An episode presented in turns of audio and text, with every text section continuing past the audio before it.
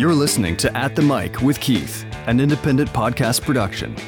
Welcome to another edition of At the Mic. I'm your host, Keith Malinak. Today is actually going to be part one of a two-part series as I sit down with the one and only Stu Burguiere. He's been the executive producer of Glenn Beck's radio show for many years, and he's the host of his own Blaze TV program, Stu Does America. He and I talked about how in the world he became a Toronto Blue Jays fan, the great story about his foul ball incident, the many jobs he's had, and of course, how he met Glenn in the first place. It was a fun conversation. Here's part one of two with Stu, technically Steve Burguiere. Stu Burguiere. Did I pronounce that correctly? Very good, yes. Good. I've known you for a very long time, so you shouldn't be having problems with that anymore. Yeah, but I do have an admission to that. You know, I was the call screener for the Glenn Beck radio program for quite a while. Yes. And for whatever reason, I needed to spell your name on a regular basis. People wanted to send you stuff to the show here at the studios, et cetera, and I'd give them the address. Letter bombs and such. Right, yes. And I remember I had taped above my position there where I screened the calls, your name spelled out. Because I could never remember, and I'm sure right now, I'm not even going to try. Yeah. I'm sure I could do it, but it would take a while. It took my wife a while. She did not know how to spell her own name for quite some time. Eventually, you just memorize it. Uh-huh. The hardest part being that there's three consecutive vowels, which is not normal. U-I-E. I mean, that's what it is. Yeah, it's not, okay. You know, it's in the middle there somewhere. Uh-huh. I can't track it down right now, but it's in the middle there somewhere. Three vowels in a row, not common. That's awesome. And I did not properly set this up. I did not explain right out of the gate your biggest title, which I'm sure you assume I'm going to say executive producer of the Glenn Beck radio program and host of Stu Does America on Blaze TV. I mean, sure. That's not where I'm going. Not where you're going. Ladies and gentlemen, I am talking to the number one Canadian sports celebrity. That's true. Stu Burguiere. That is true. I'm known throughout Canada. Uh-huh. I was on a lot of Canadian media, at least one weekend. Take us to that weekend, okay. And that experience that you had there at the Toronto Blue Jays game, your front row. That was a couple years ago. What happened? Yeah, so I know you've told this story a million times. No, it's a fun one. It is. I am a Toronto Blue Jays fan. Mm-hmm. I was on a Little League team called the Blue Jays when I was 5. Is that how that happened? So that's how that started, and I became a Blue Jays fan. We went 7-3 that year, by the way. Nice. And I just became a fan, and it stuck with it the whole time. So, you know, there's some good years there, 92, 93 World Series. Then it got a little cold, a little dark period for Toronto, the Toronto Blue Jays, which I, of course, refer to as America's team. Well, they are in the American League, let's be honest. There you go. Very good. So I would occasionally, whenever the Blue Jays would come into town, I'd try to see their games.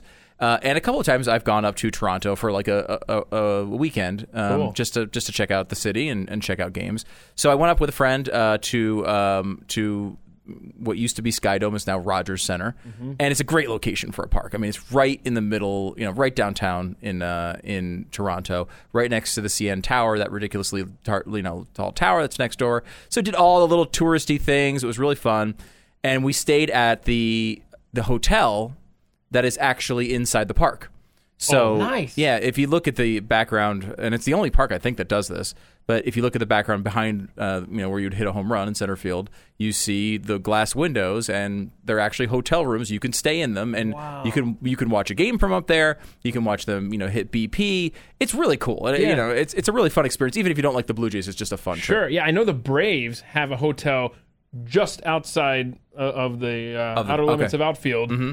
I've looked into those rooms, and I'll never be staying in them. You're saying that this hotel is actually part of the stadium. It's part of the stadium because it's a dome too. So like you're actually inside the stadium. Cool. So when you're after the games, you go up to the room. They did one of those things where they let all the kids run around the bases, like every kid in the stadium, and it was just sitting there, just like having a beer, looking out towards the stadium, cool. Watching all the kids run around. It was just fun. It's a great park, and plus, like before the games, you'll watch the pitchers out there doing long toss, and it's just cool. Mm-hmm. So I decided one of the three games we were going to three games, and one of them I was going to really spring for the best seats in the house, and so I'm going through like StubHub or something, and I find the best seats in the house. They are called the in the action seats.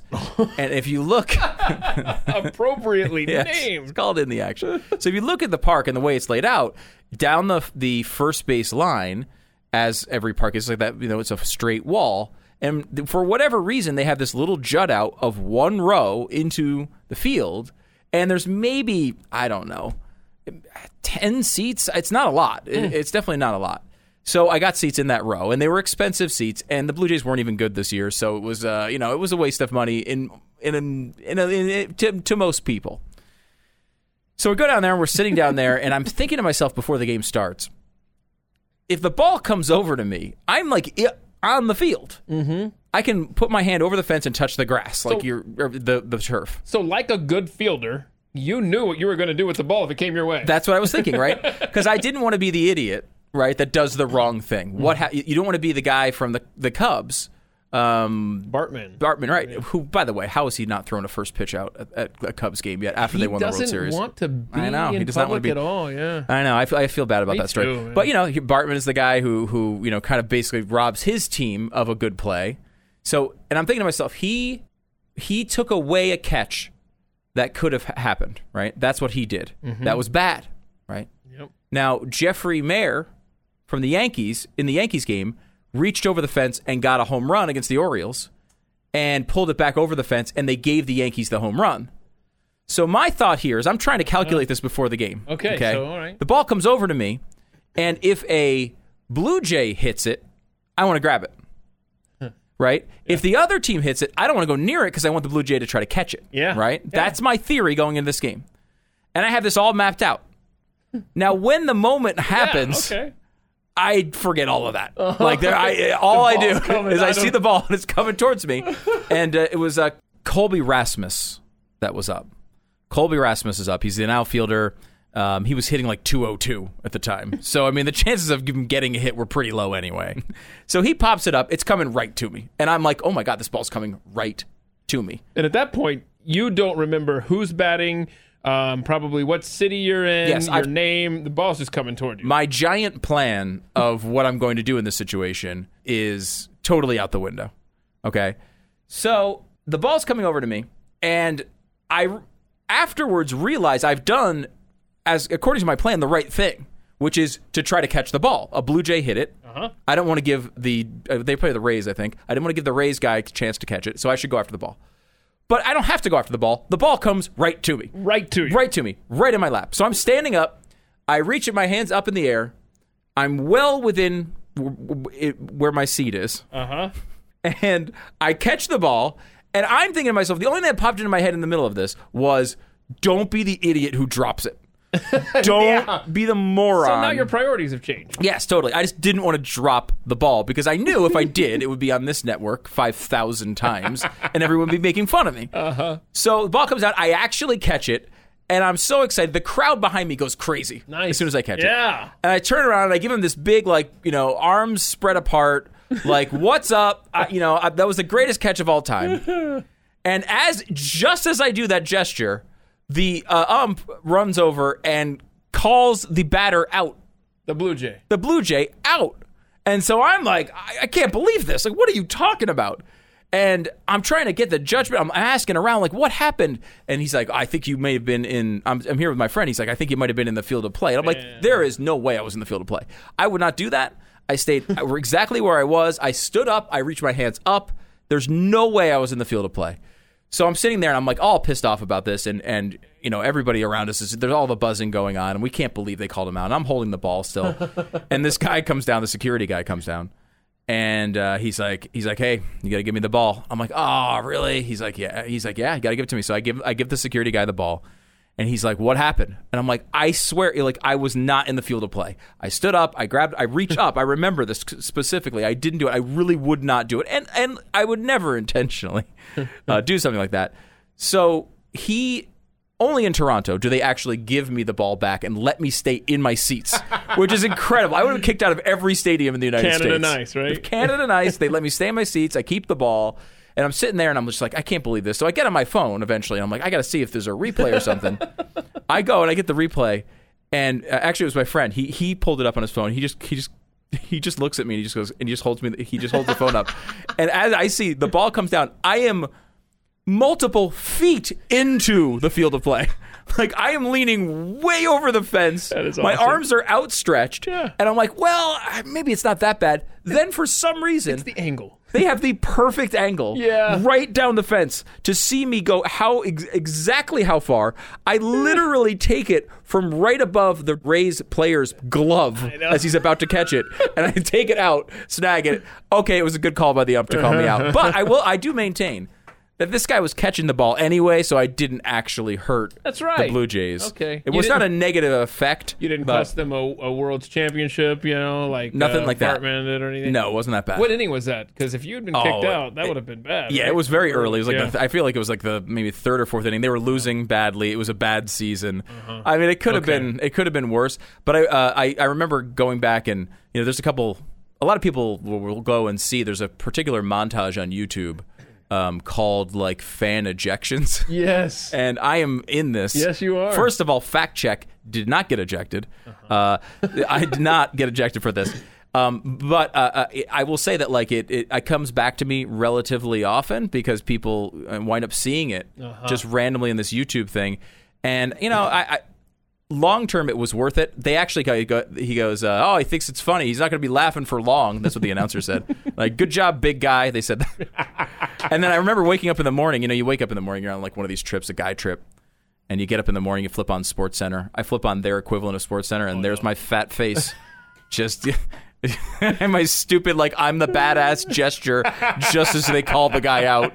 It was a fun trip, though. Worth it. That's awesome. And if you ever do see a compilation or some sort of new reference to Stu catching this foul ball at the Toronto Blue Jays game, be sure to tag him on social media. On Twitter, it's @StuDoesAmerica. Yes, please do. Okay, so we jumped right in there with your awesome story of... And by the way, if it makes you feel any better, I was actually ejected. Not allowed to come back into a game once. Now that I think about this, I had just started at a radio station in Atlanta. It was the flagship of the Falcons. And the news director gave me a press pass and said, it's no big deal. They never check these things, whatever. Mm-hmm. So I go up there... and I have Bill's press box pass, and I'm just up there, I'm just watching. He goes, the only rule, Keith, is you can't cheer. And I'm like, okay, I'll do it. I'll just sit there quietly, right? So I ended up watching the Falcons and the Saints, and it was a terrible year. And most of them are. Yeah, I was going to say, you're going to have to narrow it down a little bit. Yeah, I was about 3 minutes into the game, and I was enjoying myself, and then up comes the guy who runs the press box there for the Falcons, the media guy. And he just asked to see my press pass. He goes, you're not Bill. Takes it, and he leads me to an Atlanta police officer who escorts me to the elevator, and out I went. So I ended up listening to the game. I had, if you remember these things, like a Walkman back in the day. Oh, yeah. And I'm on the MARTA train listening to the game instead of watching in the press box. I go to work the next day expecting to get reamed by my former boss, Ken Charles, who calls me in and just says, dude, next time, why don't you just have them bring you up to the WGST booth? You could have watched the game with me, and Mikhail Gorbachev was at the game watching. So apparently I was supposed to be watching the game with Mikhail Gorbachev. Maybe that's why security was so tight or whatever. Maybe, yeah. But bottom line is... that was a very random person to be watching a Saints-Falcons game. Isn't that something? That was interesting, but... anyhow, not as cool as your story. I didn't get a souvenir. Hell, I didn't even get to watch the game. But anyhow. Okay, so we jumped right into the sports stories there. Let's go back to the very beginning of your life. You were born, surprisingly, not in Toronto. No. Not in Philadelphia. You're an Eagles fan. Mm-hmm. You were born in Tarrytown, New York. Yes. Where is that in New York? Tarrytown, the Tappan Zee Bridge is there. Yeah. That's exactly where Tarrytown is. It was a town that kind of got, they tried to, part of it was called Sleepy Hollow. And so, like the famous story, obviously. Yeah. So they kind of tried to play that up since. There's a famous country club there as well.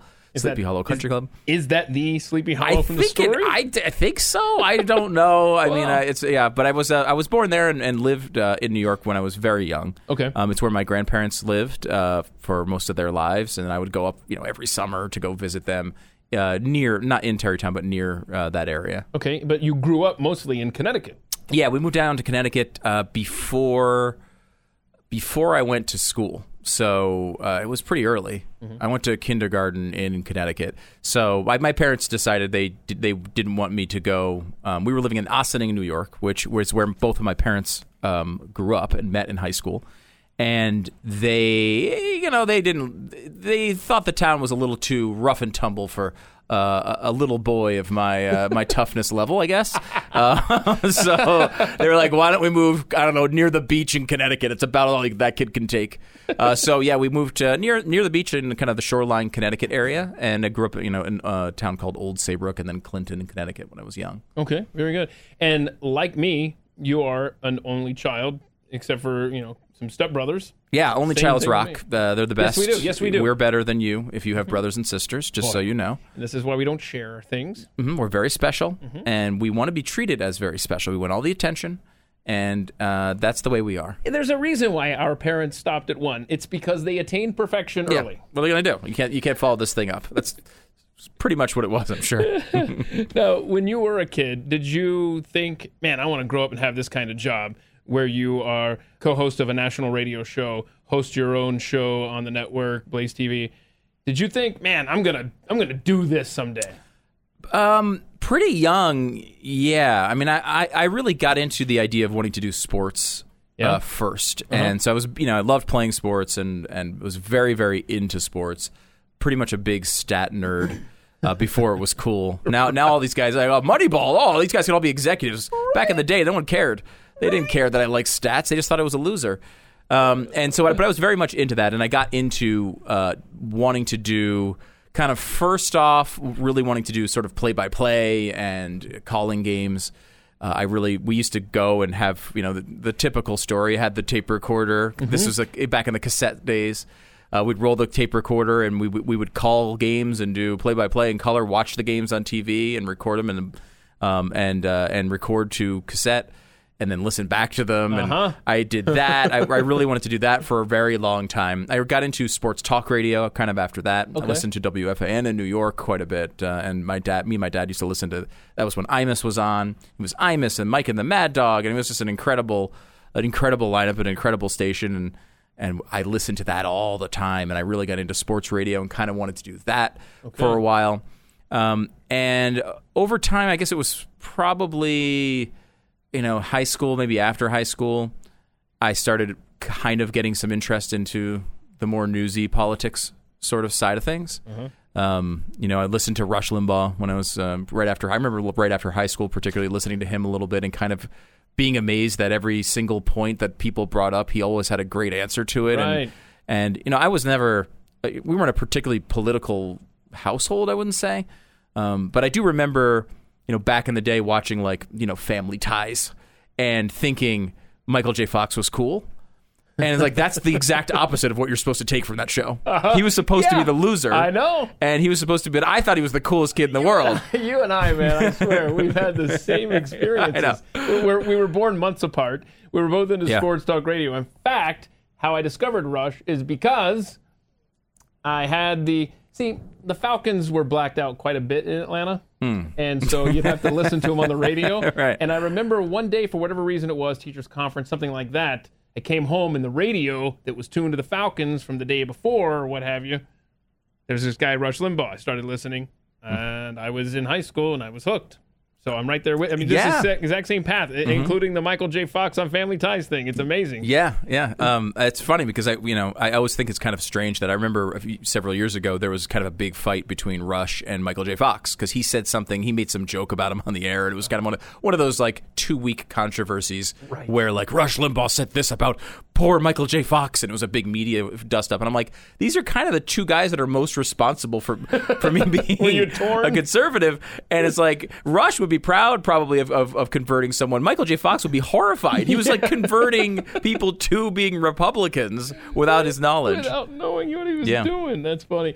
When did you meet up with Glenn? When did he come into your world? Well, after high school, I went down to Florida and I listened to one of our now affiliates, WIOD in Miami, and they had a legendary lineup at this time. This was... They had Phil Hendrie, local, during afternoons. Before him was Neil Rogers, who was an absolute legend. I think it was Rick and Suds in the morning. And they had, but it was just a great lineup beginning to end.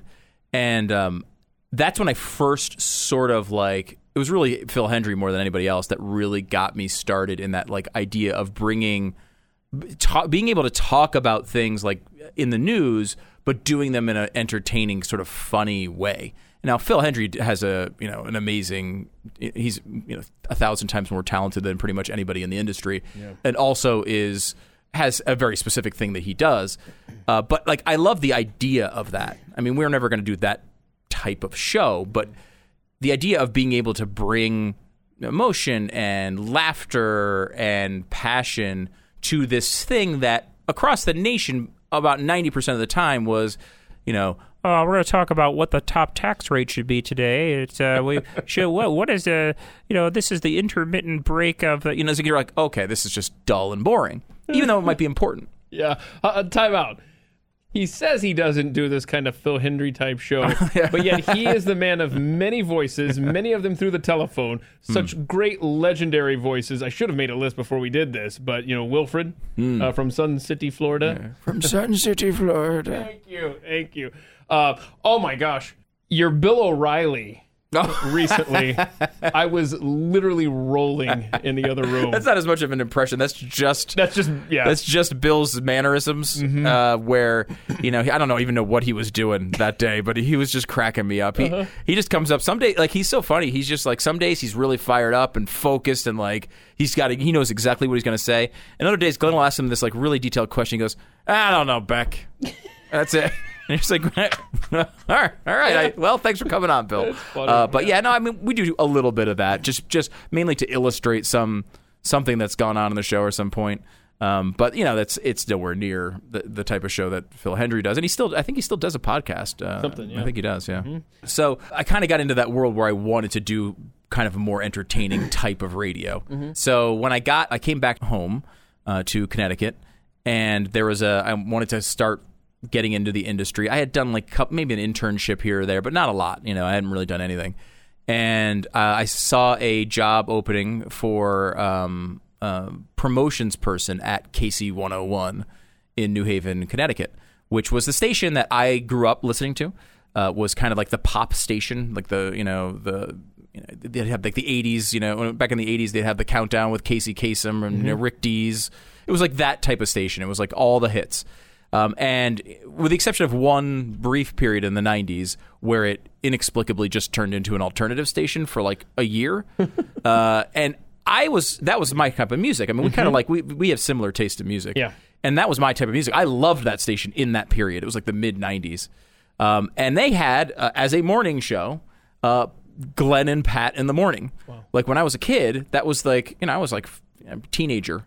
And that was the big morning show in town, like Glenn and Pat. Now, I didn't listen to Glenn and Pat that much. You know, I knew who they were the big show, but I didn't listen to them that much. I got up like 5 minutes before I was supposed to be at school. So I never really listened to morning radio, but I knew of them and they were the big show on all the billboards and everything. And so I went to work at this station, basically hanging balloons, you know, going out to, you know, appearances with the different DJs. You know, you're handing out stickers and prizes. Like, I mean, you know, it was the very base level show. And one day I was with Glenn at one of his appearances, maybe the second or third one I had ever done with him.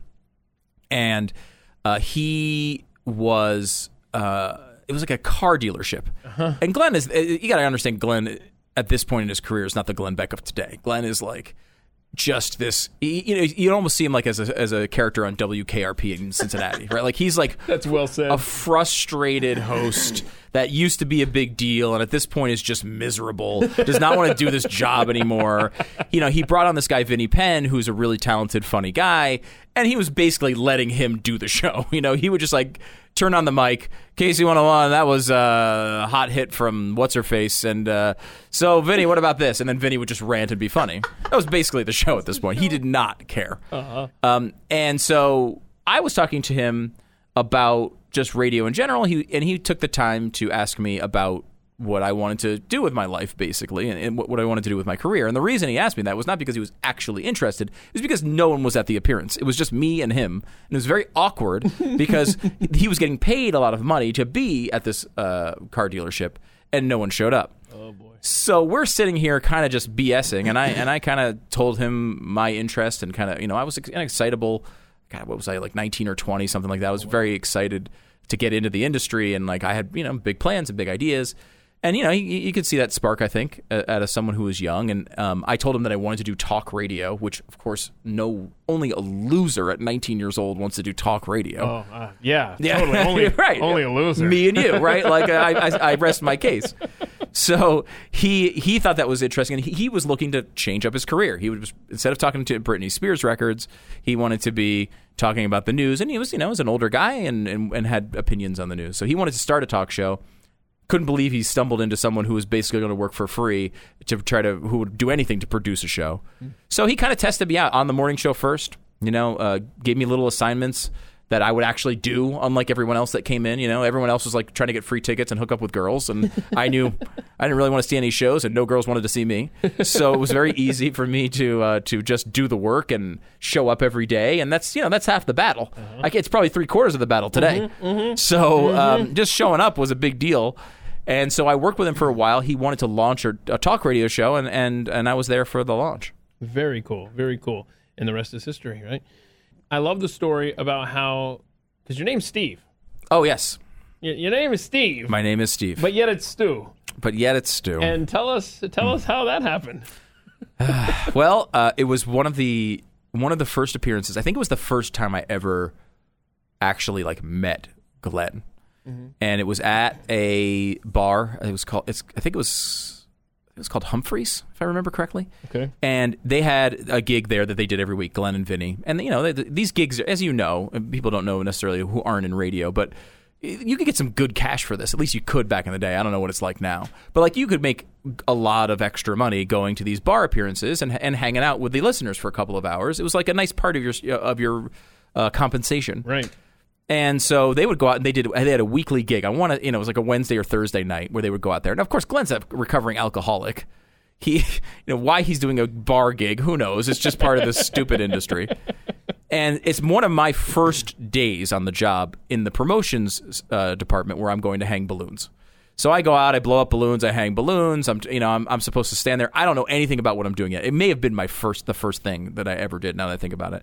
And so Vinny, who is Glenn's partner on the morning show, a very outgoing guy, very friendly guy. He'll come up to you, just starts talking to you, joking with you. So he comes up to me, and it's very loud. And they had just come from a Bon Jovi concert. So there's a Bon Jovi concert that night. They did a meet and greet with Bon Jovi and some of the listeners. Okay. And this guy, Vinny, is a huge Bon Jovi fan. Like, the biggest Bon Jovi fan I've ever met in my entire life by 1,000 miles. Like, I just don't. I mean, I've met some pretty big Bon Jovi fans, actually, being from you know, the Northeast.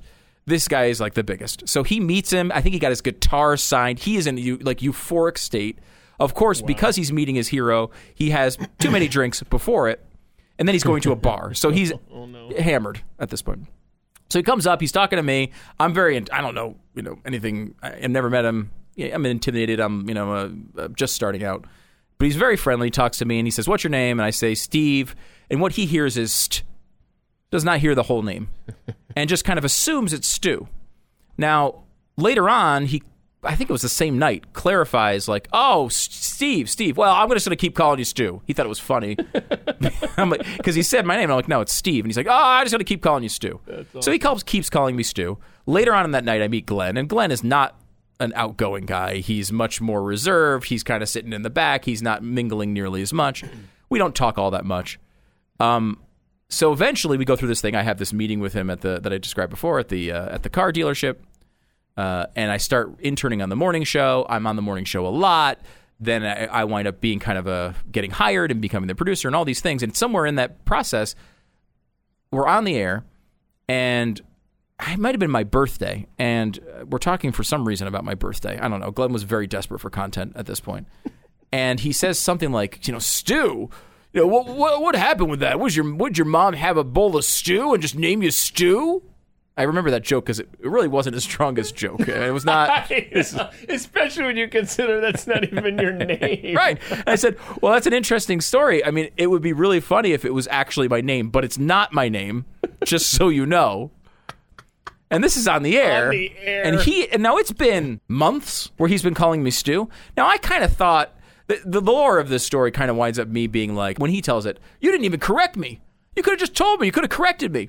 Now, first of all, he was oblivious to everything, so he wouldn't have noticed anyway. Secondarily, I kind of just thought he was in on the joke, right? I thought he just knew Vinny's joke and was thinking it was funny, so he went along with it. But no, he was just oblivious and didn't know my name. So months of this go by, and finally he gets it kind of revealed, slapped into his face in the middle of the show. On the air. And the result of this is sad in that, you know, my mom and my dad named me Steve. Was named after my dad, and now I am called Stu by literally every single person in my life, with the exception of my mom, and some other close relatives, like, you know, from back in the day. But everybody I know now calls me Stu, which is why I go out of my way, like when I'm like coaching my kids' little league team, to be like, Coach Steve. You know what? Steve is my name, at least for this, you know, the next 45 minutes. Now, what if some kid called you Stu, though? How would you take that? I mean, I don't care. You know, you realize I really don't care, but it's nice to at least keep it alive, you know? Yeah. It is my name and everything. I like it to be alive on something other than a tax form. Other than a legal document, yes. Exactly. There's other jobs that you've done. I got to explore, what is a spot welder? What is that? What is that? What it sounds like to me, It sounds like a way that I could injure myself that I haven't yet accomplished. Yes. First of all, it absolutely is. Okay.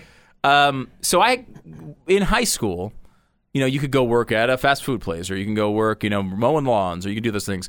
I came up with, I think, which was a brilliant life hack at this time. And I did it with a couple of my friends, which was the temp agency. Now, the temp agency that we went to would give us these jobs. And the big thing when you're in that age group, like, the biggest problem you have is you do a job for 2 weeks.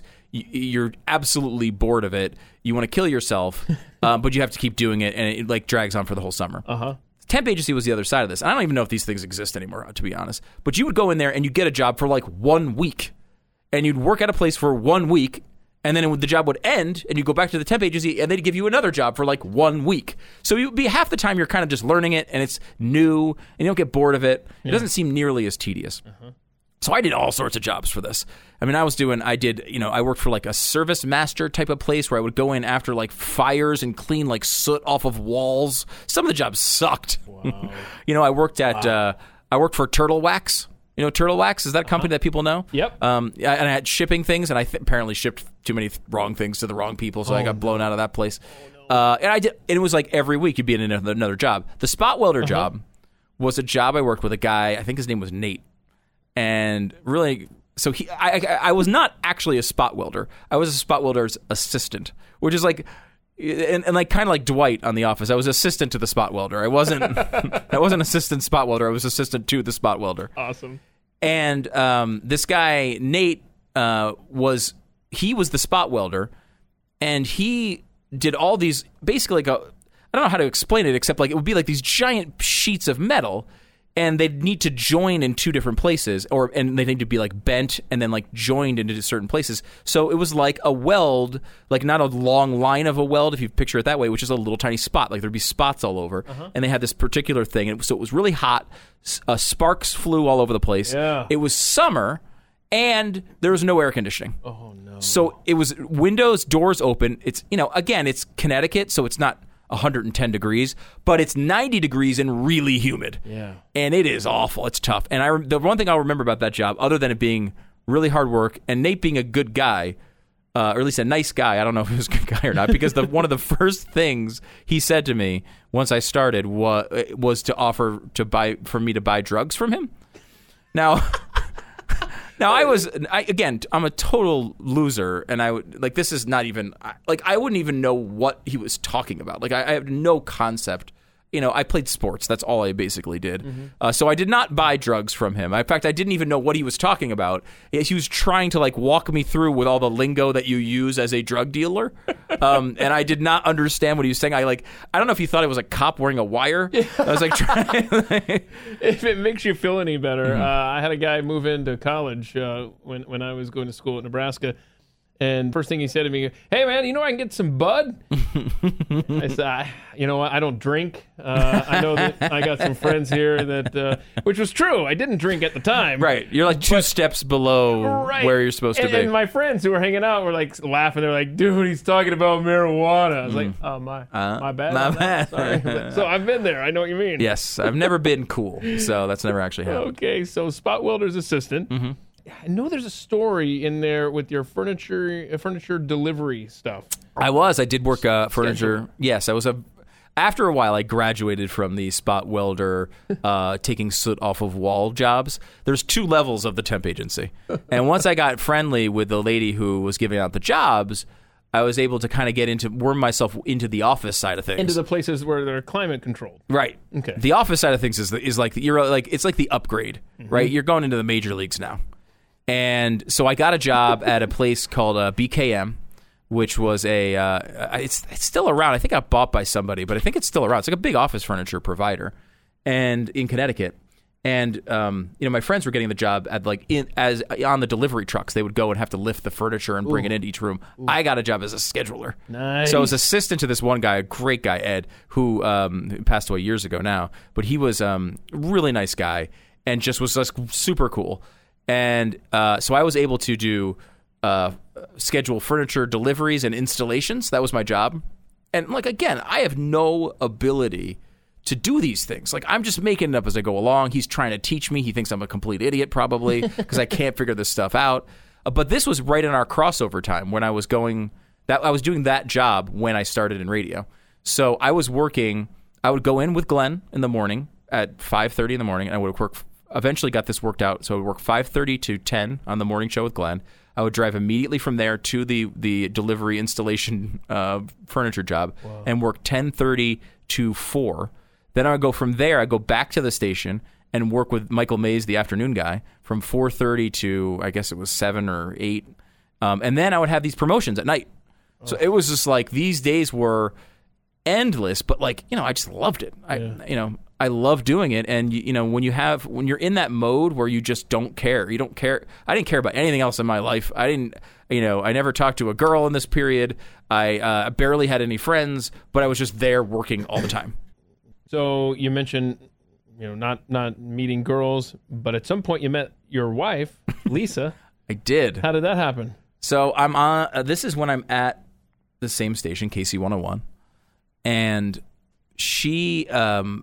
I was working for the morning show as the producer of the morning show at this point. My first actual job in radio, other that wasn't part-time, it was my first job on a show.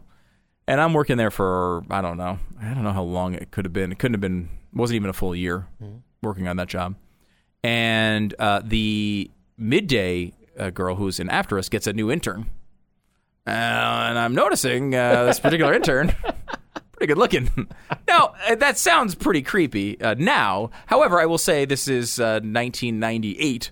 So I am at this point 22, yeah. And she's 20-ish. So, it's not creepy, as creepy as it sounds yeah. When you're saying I'm hitting on an intern. Funny part about this, the timing of that is the Monica Lewinsky time. That's going on right then. So, Bill Clinton is being busted for dating interns. We're talking about it on the air while I'm dating an intern. Wow. It was bizarre.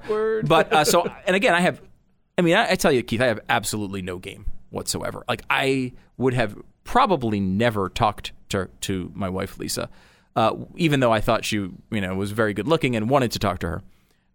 Yeah. What was your in? So yeah, we have this, so pathetic. This is a very pathetic story. I warn you in advance. So we have, doing local radio, you'll remember this, Keith. You sometimes, if you're a big show, you'll get these trips and you'll go, we went to, I think it was Atlantis in the Bahamas. Okay. It was right when it's opening. Oh, wow. So it's me, Glenn, Vinny, maybe a couple of other tech people and stuff. And we get to a week to do shows. We're doing the show live from Atlantis in the Bahamas. It was the second week it was open or something. Is this where you do the show in the morning and then you're free the rest of the day? Or? Yeah, pretty much. It was just the morning show, so we we had some prep and stuff to do, but it was pretty free. All right. It was a fun time. Everything was paid for. It was pretty cool. Nice. So before we went on this trip, I would talk to Barb, who was the lady at the front desk, and Barb was awesome.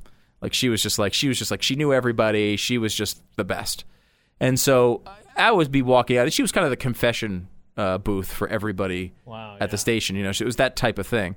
Mm-hmm. So I went up, I multiple times had gone up to her and said, she's like, she would say to me, like, you like that Lisa, don't you? And I, you know, she just picked this stuff up, you know. And I'd be like, she's pretty good looking. You know, she would and never talk to me in 100 years, but she's, and if you've ever seen my wife, you could see her on social media and such. She's very much out of my league. What's her handle for people? She is Lisa Page Made Me Do It. She has a podcast. You can go subscribe to that. She would love that, of course. She's on Instagram a lot. Made Me Do It. Yeah. Okay. So she's wanting to get into radio as well. Much more naturally talented than I am, and also very good looking. So I had mentioned it to Barb a few times, you know, just as a conversation, you know, that we'd had. She's like, you should talk to her. And I'm like, I'm never going to talk to her. That's not going to happen. So anyway, while I'm away at the Bahamas, Barb, this woman who's, you know, much older, I don't remember what her age was, but she was, you know, older than I, not like in our age group. And she decided to pull Lisa aside and say, you know, that Stewie, he loves you. Oh, no. Oh, Stewie, he likes you. You should talk to him. Uh-huh. And she does the whole pitch for me. So I don't have any of the awkward moments. Now, I don't even know this is happening. I get back and she says, oh, by the way, I talked to Lisa about you. I'm like horrified, right? Like, no, you don't understand. I wanted to live my life alone. That was my plan. I had it all mapped out. I'm living the life perfectly. I've nailed this lifestyle. Barb, I was just making conversation when I was up here with you. Yes. And so she apparently talked to Lisa about me and said, you should give me your number. I'll give it to Stu. Uh-huh. So I get back from this trip and just get like handed this phone number, and I'm just, you know, of course mortified. But she, you know, Barb gave me the sense that it went pretty well. So now that the hard work is done, I'm like, I might as well call. Uh-huh. So I actually do call. We have a nice conversation. We go out a couple days later, and I mean, basically have gone out every day since. That is awesome. Yeah. That is very cool. I don't know how it happened. It's inexplicable. Yes, a lot of people have messaged me on social media pointing out that I've married up. I don't need to hear it again, really. I've heard it. So just in case you're thinking about doing it again, you don't need to. This has been At the Mic with Keith, an independent podcast production. Look for At The Mic Show on Twitter to connect.